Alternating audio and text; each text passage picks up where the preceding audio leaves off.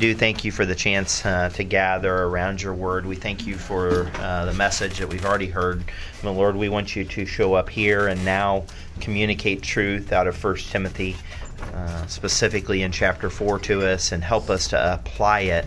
Help us to understand it, but help us to apply it so that we can uh, communicate well. We can we can perceive what's going on around us, and we can we can be wise uh, to, to what's uh, to what's happening, and and Lord, help us with that wisdom, with that knowledge, to uh, be better ministers, not just to, to to understand more, not just to heap knowledge, but to become a better minister for Your gospel. In Jesus' name, Amen.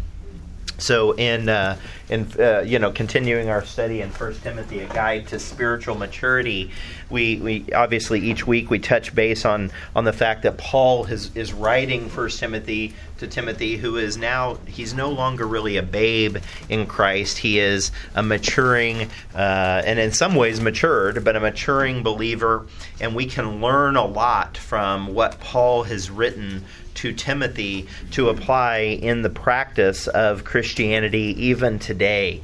It's not uh, it's not time um, you know, uh, restricted. It can be used today, and I, the reason I say that is because a lot of what we're going to talk about is is noticing this last uh, or this phrase here. Now the Spirit speaketh expressly that in the latter times some shall depart from the faith and and so I do believe that we are in the latter days and the toward the uh, the end of the church age. I don't know how close we are, but I by definition, I know we're toward the end, and so this this passage will really apply. That's why I didn't feel comfortable trying to, to, to chunk off too much passage because I felt it was important to make sure that we we spent an appropriate amount of time here. 1 Timothy chapter four verses one through three. Now the Spirit speaketh expressly that in the latter times some shall depart from the faith, giving heed to seducing spirits and doctrines of devils speaking lies and hypocrisy,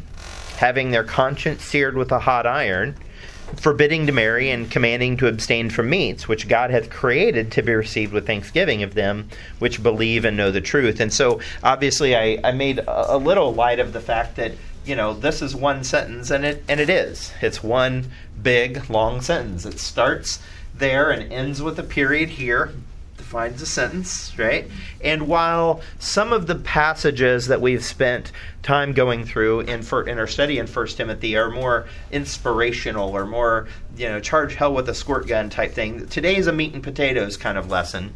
Today is a kind of lesson where we're going to have to put some thinking hats on, and you know I don't necessarily delve into that each week. Sometimes it's it's good to do that, but I uh, in order so so in order to kind of set the ta- stage, we're going to be diagramming sentences. Now we're not actually going to diagram sentences today, and there was a and there was a collective, whew, right? But but it's important to understand breaking down this one sentence Otherwise, you could potentially end up with some bad doctrine. To break it down, now this is the the sentence: the quick brown fox jumped over the lazy dog. Right? Are we are we there? It's pretty pretty straightforward. The subject of the sentence is the fox. The verb is jumped. Uh, so you could say the fox jumped. That's a complete sentence and a complete thought. You could say the quick fox jumped. You right? You could say the the brown fox jumped, or you could say the quick brown fox jumped, right? And all of a sudden, I sound like Dr. Seuss. Um, it was a Tweedle Beetle battle, and they used paddles in the Tweedle battle, bottle and a muddle muddle something, right? Um, so the you could also say the fox jumped over the dog, right? Or now the collective, the quick brown fox jumped over the lazy dog, right? So this this is describing the dog, right? I mean, we're there. I think you're there with me, right? So when we look at this one sentence, verses 1 through 3, three verses, that's one sentence, we're going to see that, that it, it really is broken down into some thoughts. And we're going to break those thoughts down and we're going to look at those thoughts today. And I'm going to spend some time doing that because I think it's important to, to understand, understand Scripture in that light. If we, in fact, believe the words of Scripture are words from God, we're not just going to brush over some of them. We need to understand how they fit together. Okay?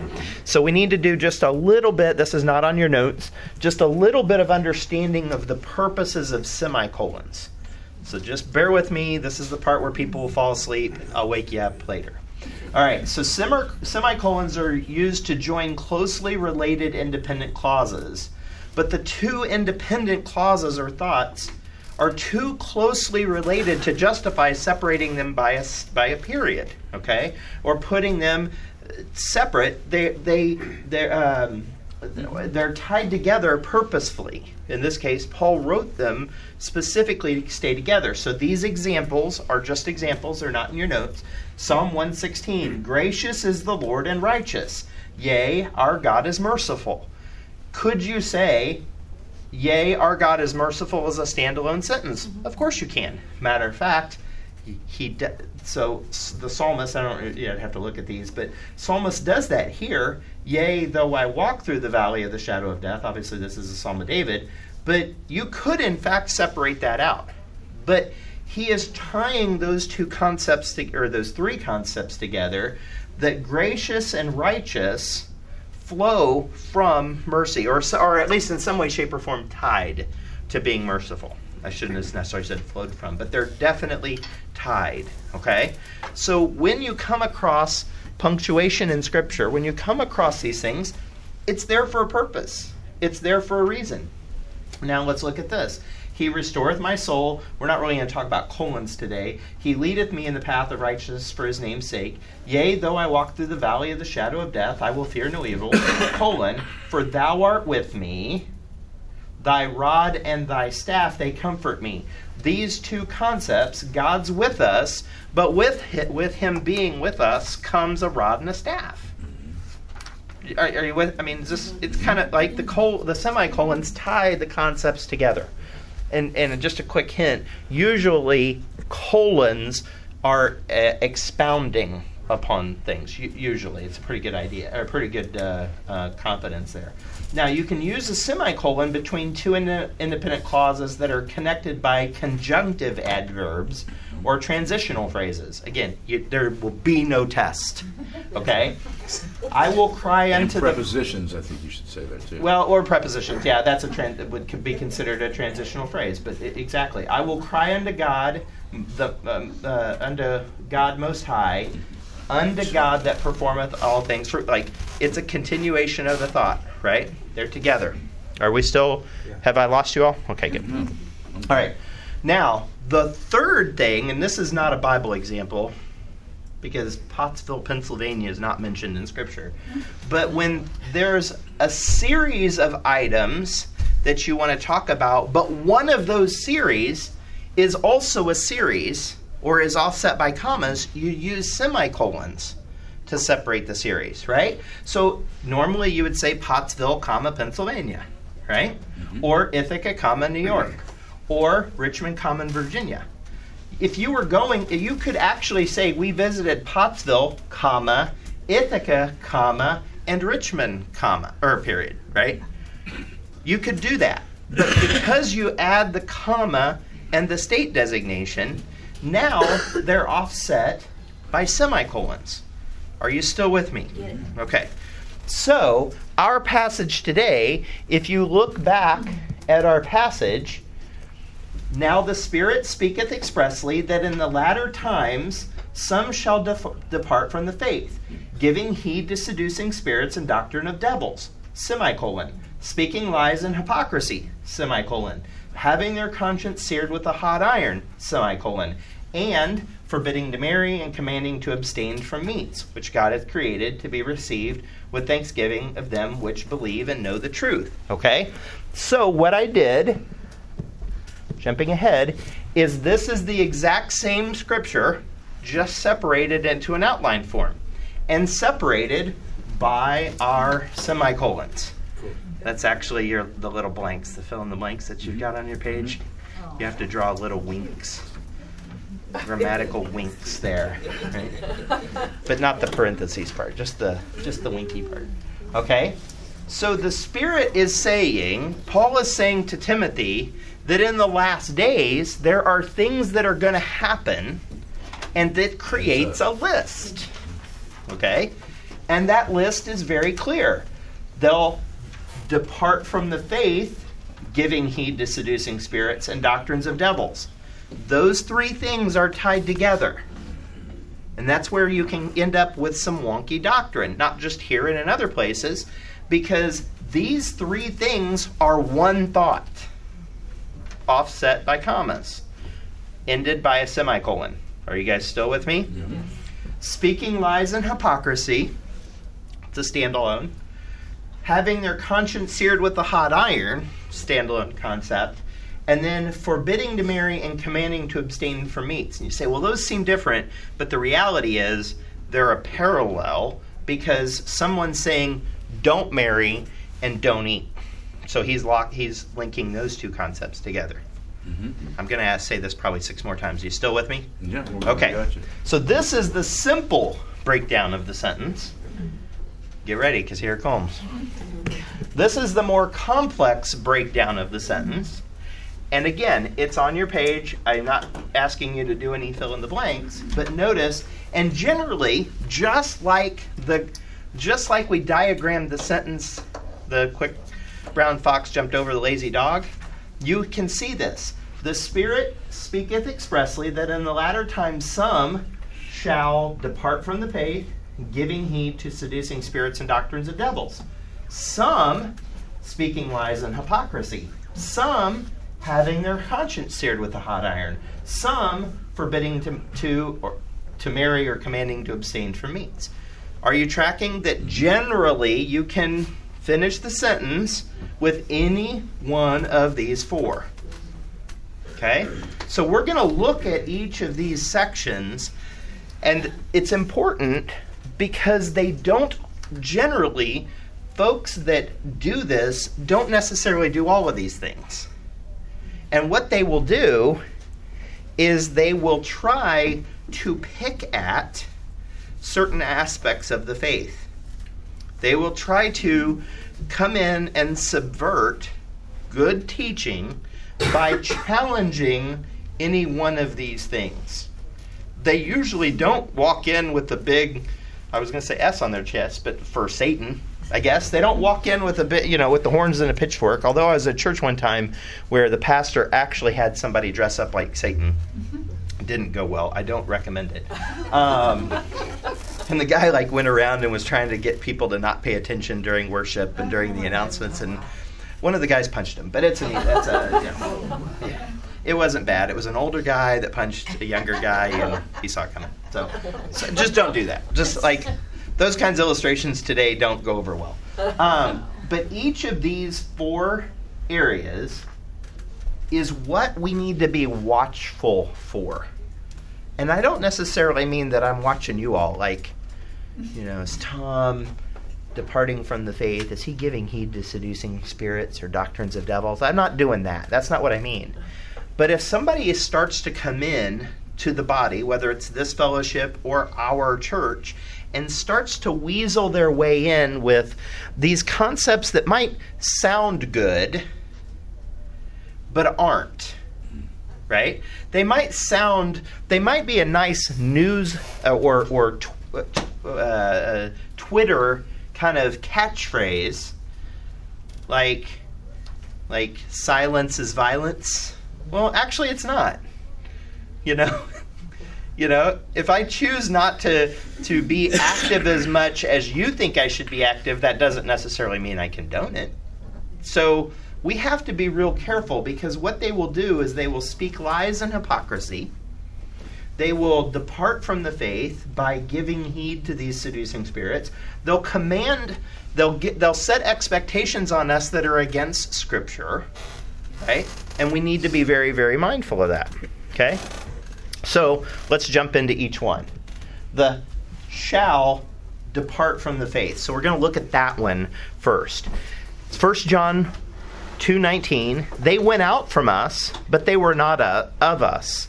For if they had been of us, they would no doubt have continued with us. But they went out that they might be that look at this that they might be made manifest that they were not all of us. So when people depart from the faith, when people throw a line in the sand and say, I'm just not willing to do that. And I've met with people I've, I've, I've, I've lovingly met with people who want to be involved in ministry, and they'll say, they'll literally say, Well, I'm just not willing to do that. Whatever that is, fill in the blank. And it's like, Well, okay. And, and I'm not suggesting they do something wrong. Uh, they're just not willing to go to a Bible study, or they're not willing to be here consistently, or just reasonable expectations. Well, guess what? They're manifesting that they're really not of us. And it's just a period of time before they will probably leave. They will depart the faith. And I don't mean that if somebody walks out of these doors, you know, forget them, because we have a very, very clear, very clear pattern and testimony of grace in this church. And people are given multiple, multiple chances to do right. But ultimately, if they're not willing to do right, this is not the place for them. Right? 2 Timothy 4:10 For Demas has forsaken me, having loved this present world, and is departed unto uh, Thessalonica, Crescens to Galatia, and Titus unto Dalmatia. I mean, Demas leaves because he chooses the world over ministry. Leaving is a thing. Acts 13 um, now, when Paul and his company loosed from Paphos, they came to Perga and Pamphylia, and, and Pamphylia, and John departs from them, returning to Jerusalem. Some of you, uh, I, have taught on this before, and I don't remember the the exact cons- uh, the, the, the, the the timing of that, but you know the ministry was really good when you're on Crete. Like, send me to Crete, I'll be a, I'll go to the Mediterranean and I'll be a missionary to Crete. That's a vacation vacationer's paradise there. But then when you get to Perga and you're staring at the, I think it's the Taurus Mountains, and Paul says, We're going over those mountains to minister. And John Mark's like, I'm out. Mm-hmm. Like, I, I signed up for the Crete mission ministry trip, not for the mountain hike ministry trip. Paul, uh, or I'm sorry, John departs. So, leaving the faith, departing from the faith, is really just an outward manifestation of what was going on on the inside, right? It's just an outward manifestation. So look at this. But, as I mentioned, this church has a solid testimony of allowing people back in. Now, we're not going to give them um, uh, the mic, I think is how Sam says it. We're not going to hand the mic to them to teach and that sort of thing. We're going to allow them to be a ministry to prove themselves. But notice in Philemon in verse 15, for perhaps that he therefore he departed for a season that thou shouldest receive him forever right? Even in the the discipline that had to happen in the church at corinth that happened the church discipline concept happened so that so that the person's soul could be restored so that that god could deal with them the way he needed to deal with them convict him the way he needed to convict him so that restoration could happen sometimes we don't need, well, let me, let me start my sentence over. We definitely don't need to kick anybody out. That's off the table. That's not for us to do. And I'm not suggesting we say, don't let the door hit you on the way out either. But sometimes leaving is what needs to happen because people need to see the contrast. Right. It, sometimes it just needs to happen. And that's okay. It's healthy. Your body turns its cells over, right? And there are times when people just we just don't need to chase them. Like there are times that I'm going to chase people, and there's times I'm going to say, "Hey, I think you're making a bad decision."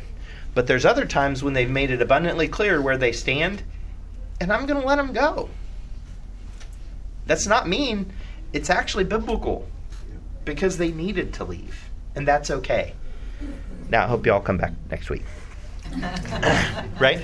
So but the next is giving heed to seducing spirits. So they so they were they were departing from the faith, but they're also giving heed to two things: seducing spirits, and then we'll see more uh, the doctrines of devils here in a moment. But giving heed to seducing spirits. So this giving heed is a study in and of itself. I actually started down that path a little bit because there's I mean, just a, a huge number of things that you should give heed to or take heed of, and things that you need to like like allow in your life, and there's things that you need to keep out of your life, right? And giving heed is a really neat uh, word study, so or phrase study, giving heed or taking heed, and I would suggest that.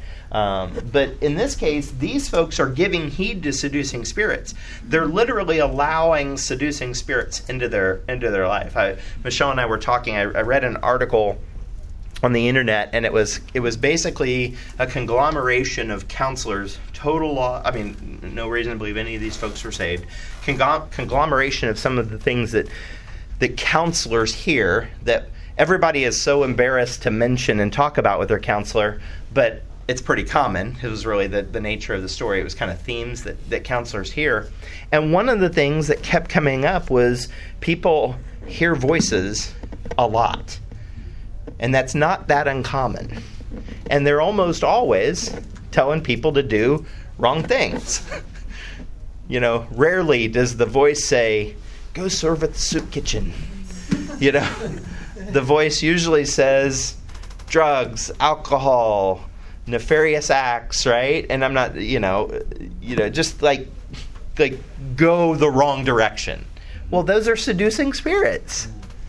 They're just seducing spirits and there are ways in our in our walk that we can we can just not give heed to those. Like when a when a bad thought pops into your mind, pray like, "Lord, that like, I don't want to live there. I don't want to go there. I'm not going to listen to that seducing spirit. Notice, look at this. Now, I've got a, a, a little bit more than just verse 21 on this. So I'm going to read the passage to you out of Second Chronicles 19 to 22. But the Lord said, Who shall entice Ahab, king of Israel, that he may go up and fall at Ramoth Gilead? And one spake after this manner and another spake after that manner. Then there came out a spirit which stood before the Lord and said, I will entice him. So literally we get a glimpse into the spiritual battle in this in this passage.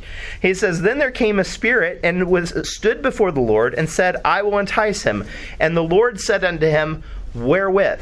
How are you going to entice him? And he said, I will go out and be a lying spirit in the mouth of all of his prophets I'll be a lying spirit in the mouth of all of his prophets. And the Lord said, Thou shalt entice him. You're permitted. And thou shalt also prevail. Just so you know, he's going to believe. Go out and do so, uh, do even so. Now, therefore, behold, the Lord hath put a lying spirit in the mouth of these thy prophets, and the Lord hath spoken evil against thee. And people have a hard time with that kind of thing, like with Job, right? That he allowed, God allowed Satan to do all this stuff in Job's life. And it's kind of weird. It's hard sometimes to wrap your brain around that, that God allows these bad things, these bad spirits to come upon us. But notice, he said, Thou shalt prevail. God knows what's going to happen here. And this is our opportunity to put the stake in the ground and say, God, when I hear that bad spirit, when that seducing spirit comes to me, I'm not going to buy it. I'm going to do some of the things. I'm going to exercise the things that Brandon talked about in service today. I'm going to bounce them off of my spiritual leaders. I'm going to bounce them off of the word, right? I'm going to confirm them in the body of believers. I'm going to make sure that this is of God and not of Satan. One of these things in the article was you'd be amazed at how many people go to a counselor and say, I just want to quit my job and like sell seashells by the seashore. I actually said it. I didn't think I was going to be able to get it out. But they just want to give it all up. And Brandon was talking about that this morning. Like, well, do you have another job you're going to? Like, what's your plan here? Because the seducing spirits in the latter times are going to dangle these really good ideas that might hit your heart. And look, Satan's had Satan and his uh, nasty minions have had plenty of time to practice on humans. I think that's actually part of the context of the latter times is that they're literally getting better at what they do.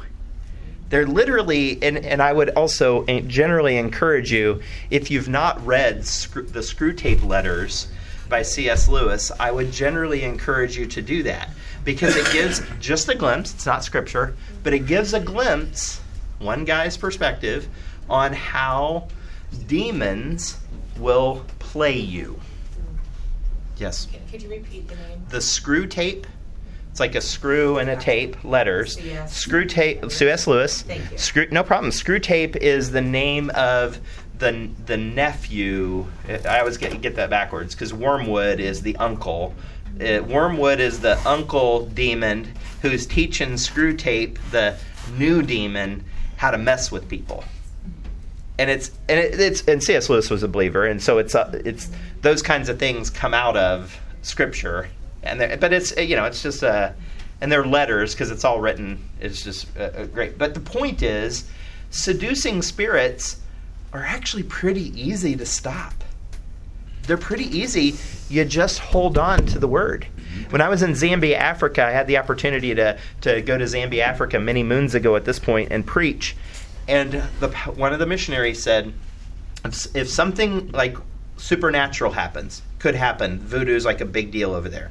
If something supernatural happens, just start repeating scripture. Find you a verse, preferably one that includes the name of Jesus, and memorize it, have it on a card, and just repeat it like the word of god deals with seducing spirits it's pretty amazing 2 corinthians 11.3 but i fear lest by any means as the serpent beguiled eve through his subtlety so your mind should be corrupted from the simplicity that is in christ. Like a really good healthy spiritual debate yeah just a second a good healthy spiritual debate often ends up in bad doctrine. Yeah yeah. Well, I don't know if this is off topic, but what you're saying about Job being tempted or Job suffering, Mhm. Could it be said then that a Christian who questions God's sense of justice, if they say that human suffering is proof that God is unjust, could it be said that then they are being seduced by a spirit? Uh, it's, certainly possible. It's not off the table. They could be intellectually drawing the wrong conclusion, but they certainly could have been uh, propagated to draw the wrong conc- conclusion by a seducing spirit. Yeah, it, you know, some people really have a hard time wrapping their brain around that God would allow things like human trafficking. And that is that's really hard. Matter of fact, that's the problem with reforms or, or with Calvinists. There's actually some very prominent Calvinists out there who say things like because they believe in a God that is so in control. He's in control of who gets saved and who doesn't. He's so in control that yes, he is in fact responsible for things like pedophilia and and human trafficking. It's like it's it's it's a conclusion they have to come to to stick with their bad doctrine. So I don't know which comes first, the chicken or the egg in that. Sometimes people come up with these thoughts and then they stick with them and seducing spirits add to it. Sometimes seducing spirits would be the origin or or genesis of that thought. So ultimately I don't know, but it's not off the table. Is that fair? Yeah. So so look at look at as we continue in 2 Corinthians 11 for such are false prophets, deceitful workers, transforming themselves into the apostles of Christ. They literally come across like, well, we believe the same thing. We believe the same thing. But, and then they add this thing that's contrary to the word that is a seducing spirit. 2 Timothy 3:13, but evil men and seducers shall wax worse and worse. They're getting better at what they do. And then there's this kind of mental societal enlightenment concept that's also in play deceiving and being deceived. So, again, I'm not sure which comes first there in every situation, but both happen. They deceive and they're deceived. Look at 2 Peter 2 1. But there were false prophets also among the people, even as there shall be false teachers among you and who who privately shall bring in damnable heresies, even denying the Lord that bought them, and bring upon themselves swift destruction.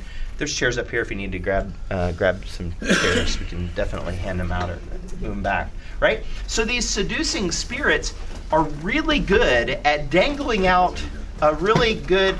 Well, how how would a loving God send a person to hell? Like how is that?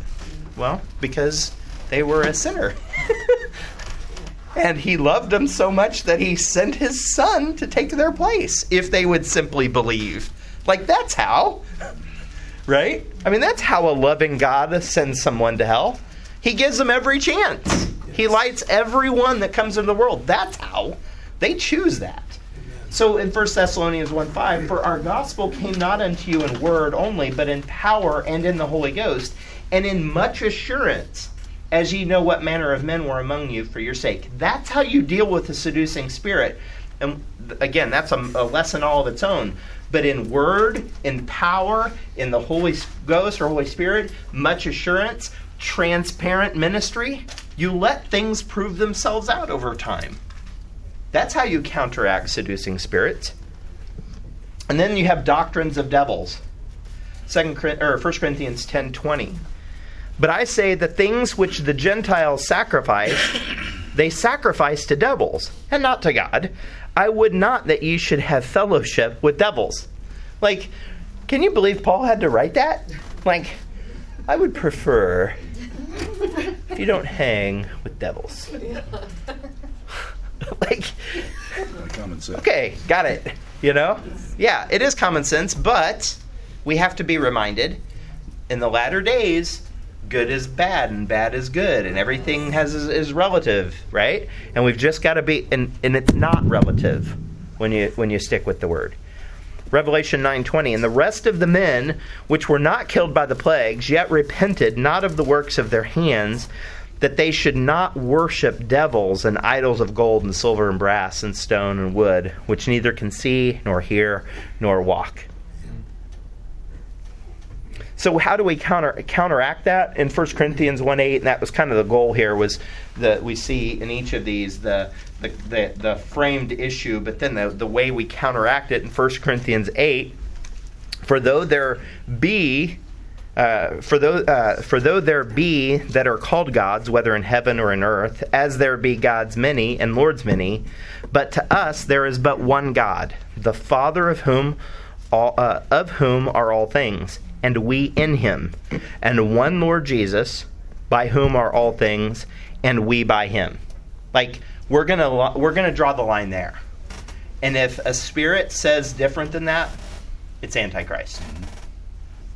It is what it is, and we're not gonna we're not gonna listen to it. The doctrines of devils have no place. And what's amazing is, and I was having this conversation with with several people over the last uh, last I'll say last year. The Lord's been working on some things in my life about some specific doctrines, and I always want to make sure I bounce those off other people. Like, I'm pretty sure I'm not the first one to ever come up with fill in the blank right? Like God has not held withheld all you know knowledge and wisdom until Mitch was born, and then he was the one that could figure it out. Like no, there is value in the multitude of counselors, right? And it's just like Brandon said in service, like no, you're a stinking idiot. And somebody could as I've bounced some of these things that I've studied in Scripture, bounce things off of people that I respect, they'll say, ah, but you forgot about this verse. Ah, good point. And they're doing it lovingly. They're so far no one's gone. You're a stinking idiot. Or I think he said freaking idiot. I don't. I, did he say freaking idiot? I felt like he said freaking idiot from the pulpit, and I felt like I'm not sure I would go there, but but he's a past a pastor here, so he can say it. And Sam, uh, like he said, when Sam's gone, he's worried he's going to break the car. Maybe that's what he did. So, so where I'm just moving on. All right. Speaking lies and hypocrisy. So these are different things. They're going to follow the seducing spirits and the devils, right? But they'll also speak lies in hypocrisy. Lies that are literally go against what scripture says. Isaiah 9:15, "The ancient and honorable, he is the head, and the prophet that teaches lies, teacheth lies, he's the tail." Like if you need any any any, you know, assurance of who's who's at the front and who's at the at the back, we know it. Matthew 24:24, "For there shall arise false Christs, false prophets, and show, shall show great signs and wonders." Tribulation context, right? But but these are the kinds of things we have to deal with in the latter times in 2 Peter 2 1 to 2. For, but there were false prophets also among the people, even as there shall be false teachers among you, who privately shall bring in damnable heresies, even denying the Lord that bought them, right? And bring upon themselves swift destruction, and many shall follow their pernicious ways, by reason of whom the way of truth shall be evil, evil spoken of right? So literally, Second Peter, and, and we actually went through Second Peter uh, early in the in the genesis of, of whole heart, and and I would encourage you maybe to go back and, and look at that because we spent a fair amount of time there. But there are false prophets. They literally work to manipulate Scripture, and you know what? They get that from their father, their ultimate father, the devil. Because when you look at what happens in Genesis, there's almost always a challenge to what God hath said, right? Yea, hath God said. That's what. That's how the serpent starts it, right? And that's how they challenge lies and one of the ways they challenge lies and hypocrisy. They bring in these damnable her- heresies, often denying the Lord that even bought them, right? And bring upon themselves this destruction. And some people are going to follow them and we need to fight. We need to contend for the faith. And that's that's the thing that I'm still I'm just I try to always be real transparent with you. There's this part of me that doesn't want to fight people. And, and I mean like like I don't want to enter into a debate with you. Like I'm not going to enter into a debate with you. The gospel is very clear. I don't care what you're bringing to the table. The gospel is very clear. We're not going to have a debate over this you can reference some philosopher if you want, but he died and stayed in the grave. Like, my dude wins. So I'm not gonna, like, that's not gonna help me. I'm not gonna enter into a debate with you. But I will contend for the faith. And that's a, I, and uh, again, just trying to be transparent. I'm trying to work on on how that works out, how that looks. And I guess ultimately where I'm at today is that somebody that wants to learn, I'll invest in them somebody that wants to challenge me, like I don't have time for that. I think it's Alan Shelby that I, I nobody's got time for that. Nobody got time for that. Notice in 1 Timothy 2 7, wherefore or whereunto I am ordained a preacher and an apostle. And one of the conditions is I speak the truth in Christ, I lie not. Like I don't there's a phrase amongst you know sometimes with pastors and teachers like like that's a pastor story like that didn't really go down that way did it like i don't get the liberty to embellish a story just to prove a point that's not right I don't get to take truth and, and manipulate it and, and turn it into you know this concept of a parable. If, if if the example fits, the example fits. If it doesn't, it doesn't. I don't get the opportunity to twist something and lie to you. Like that's not. And Paul is addressing this. I'm a preacher, an apostle. I speak the truth in Christ, and I lie not. so now it brings us to this third concept: having their conscience seared with a hot iron. And I thought about actually having a branding iron and a fire up here, and then and I was just going to ask for one volunteer. And then nobody was going to volunteer and i was going to say but you were going to be the one that got to brand somebody and then you were all going to laugh right? So having their conscience seared with a hot iron literally there's two illustrations that that do this justice. And one is a steak or a burger you know when you put it on a really hot grill it will sear the meat. That's actually what you would find if you if you if you looked for if you Googled searing. Uh, you would probably come across that more often than anything because it's a way to cook to keep the juices of the meat inside. You sear both sides really quick to kind of keep the, the, the juice on the, the, the juices on the inside, right? It makes it better. But the other illustration is a branding iron. And I didn't realize there's quite a big debate, and it kind of makes sense about whether people should be still branding cows. Like, it's an incredibly painful process, and I think it's probably crosses the line, probably in the camp of, I think that crosses the line, right? That you have to burn an animal to mark them as your property. I, that, I, I, get I get it. I get other people's arguments and the ways that things can can can be, but it doesn't just burn the hair. It burns so deeply that it creates a, a permanent scar. That's how it works. It is terrible. But that's what their conscience has become is really scarred. And this is the thing that's probably of the ministry part the thing I want to really focus on in the time we have left because of the fact that these are the folks that are probably hurt. They have been hurt by church after church after church, pastor after pastor, leader after leader, and they've be, they've put up this wall to defend themselves from these bad things, and literally their conscience has been seared.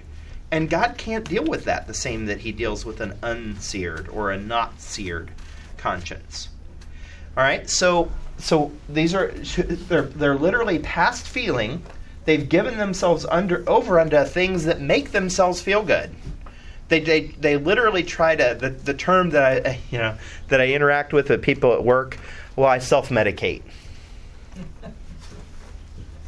I, so, I, I, I invest in things that make my body temporarily feel good to deal with the pain of the long-standing trauma instead of dealing with it, right? And that ultimately works uncleanness with greediness. So it's it's uncanny how that works. Or look in, in Romans 2. Or despiseth thou the rich uh, riches of his goodness and forbearance and long suffering, the patience of God, knowing that the goodness of God leadeth to repentance? But after thy hardness and impenitent heart treasures up unto thyself wrath against the day of wrath and the revelation of righteous the righteous judgment of God. So literally they will protect they, they think they're protecting themselves by putting up this wall. But uh, happy is the man that feareth always. That's you want you want to figure out how to unsear a conscience, the fear of the Lord. it's the fear of the Lord. If a person is caught in a perpetual sin that they cycle with sin that they can't get out of, they don't properly fear the Lord. I mean, it's just, it's a simple equation. But look at this. Happy is the man that feareth always, but he that hardeneth his heart shall fall into mischief. So this is where you, you're gonna you're gonna go to the back of your page for just a moment.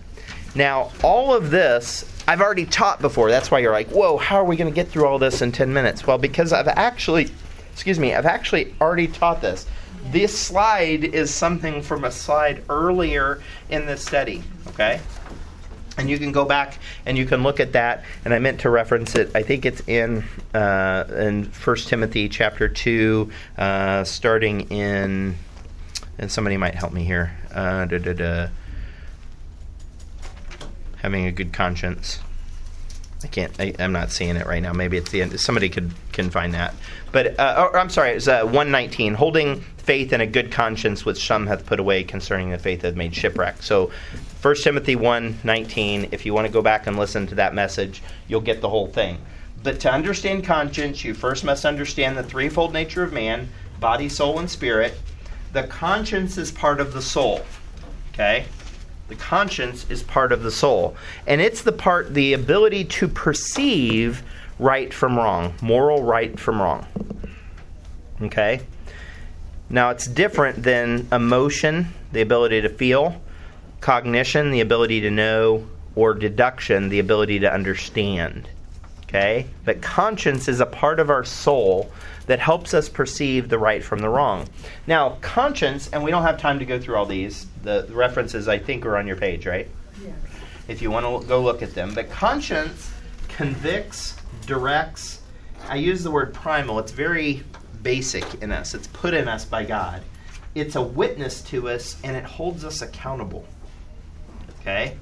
So that's why this seared conscience is such a big deal is because if it doesn't provide witness to you anymore, if the Holy Spirit can't tug on that part of your soul and say, that's wrong, what you're doing is wrong, it, you've lost this concept of the witness and the accountability, and it no longer directs and no longer convicts. Okay? You have some different options under conscience. We again, we this was a whole different study. It can be an evil conscience, a defiled conscience, a seared conference, conscience here, or a weakened conscience. Okay. So just just know that. So there. Oh, and there's also a good or a pure conscience. So go back to the to the front of your page now. so this fourth is, and the last point is forbidding to marry and abstain from meats. So this is literally somebody who has who does not have the mind of Christ, right? We've just we've just built that argument. These are people who do these kinds of things. Now they're telling you how you should live. Well, bro, you don't even have it together to pull out Dr. Phil. How's that working for you? Like literally, you have a seared conscience or you speak hypocrisy and lies. Like you are not going to lecture me. You are you don't have the right to push your opinion on me. That's not how this works. But notice, and I don't really I don't really have some bad examples of, of the forbidding to marry and commanding to abstain from meats, but just notice, and I already mentioned this, the serpent was more subtle than any beast of the field which the Lord hath made. And he said unto the woman, Yea, hath God said ye shall not eat of every tree of the garden? He challenges what God has said. Nevertheless, look at this in, in 1 Corinthians 7. To avoid fornication, let every man have his own wife, and let every woman have her own husband. That's literally part of the way God deals with the sexual drive of people is he allows them to marry. So, you have people saying, no, no, no, no, no, the structure is not good. Do this. And the this, literally by definition, is going outside the structure that God created. Little, if, if God created the intimacy concept between a man and a woman, does he not have the right to set the rules around that? Like if I if I create a game, if I create an environment, if I'm if I create a, a you know well, we'll just run with a, a, video game. Do I not get to define the rules of the video game?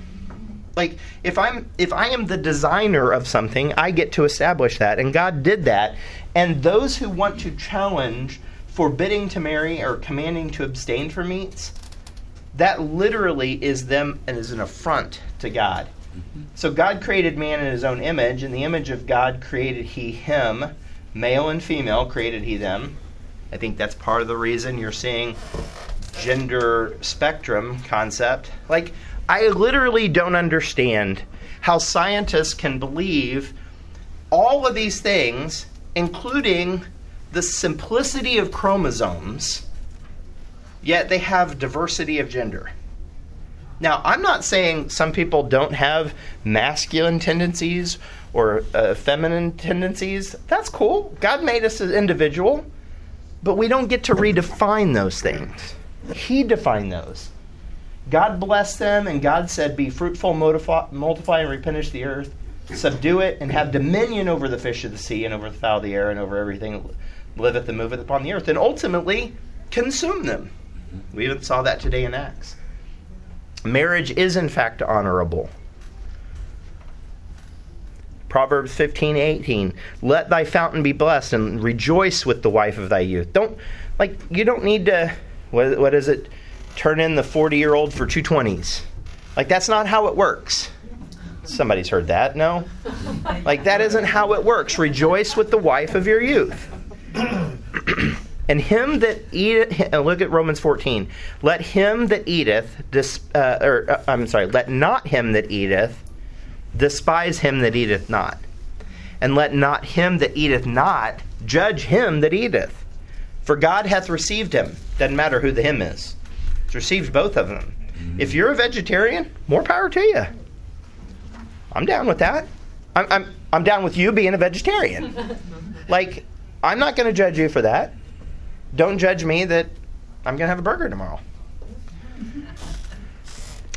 So, I know we're out of time here. So, and I'm sorry, I should have uh, advanced this, but uh, but notice, be not carried about with diverse and strange doctrines, for it is a good thing that the heart be established with grace, not with meats.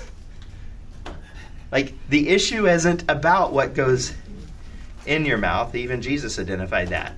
It's what comes out of your mouth, Mm-hmm. right? It's, it's a reflection of the heart, right? So it's our one discipleship decision for the day. Will you keep the faith? Will you keep the faith?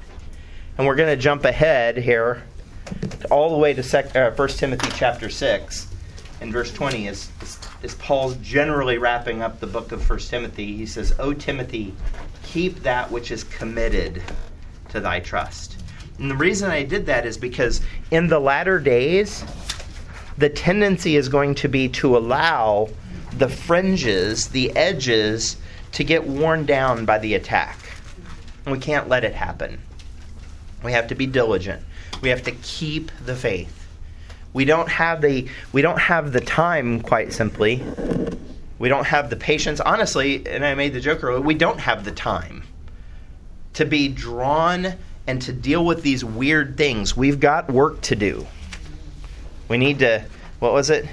What were the three things Brandon said? Um, uh, arise, Get and go. get and go. We need to arise, get and go.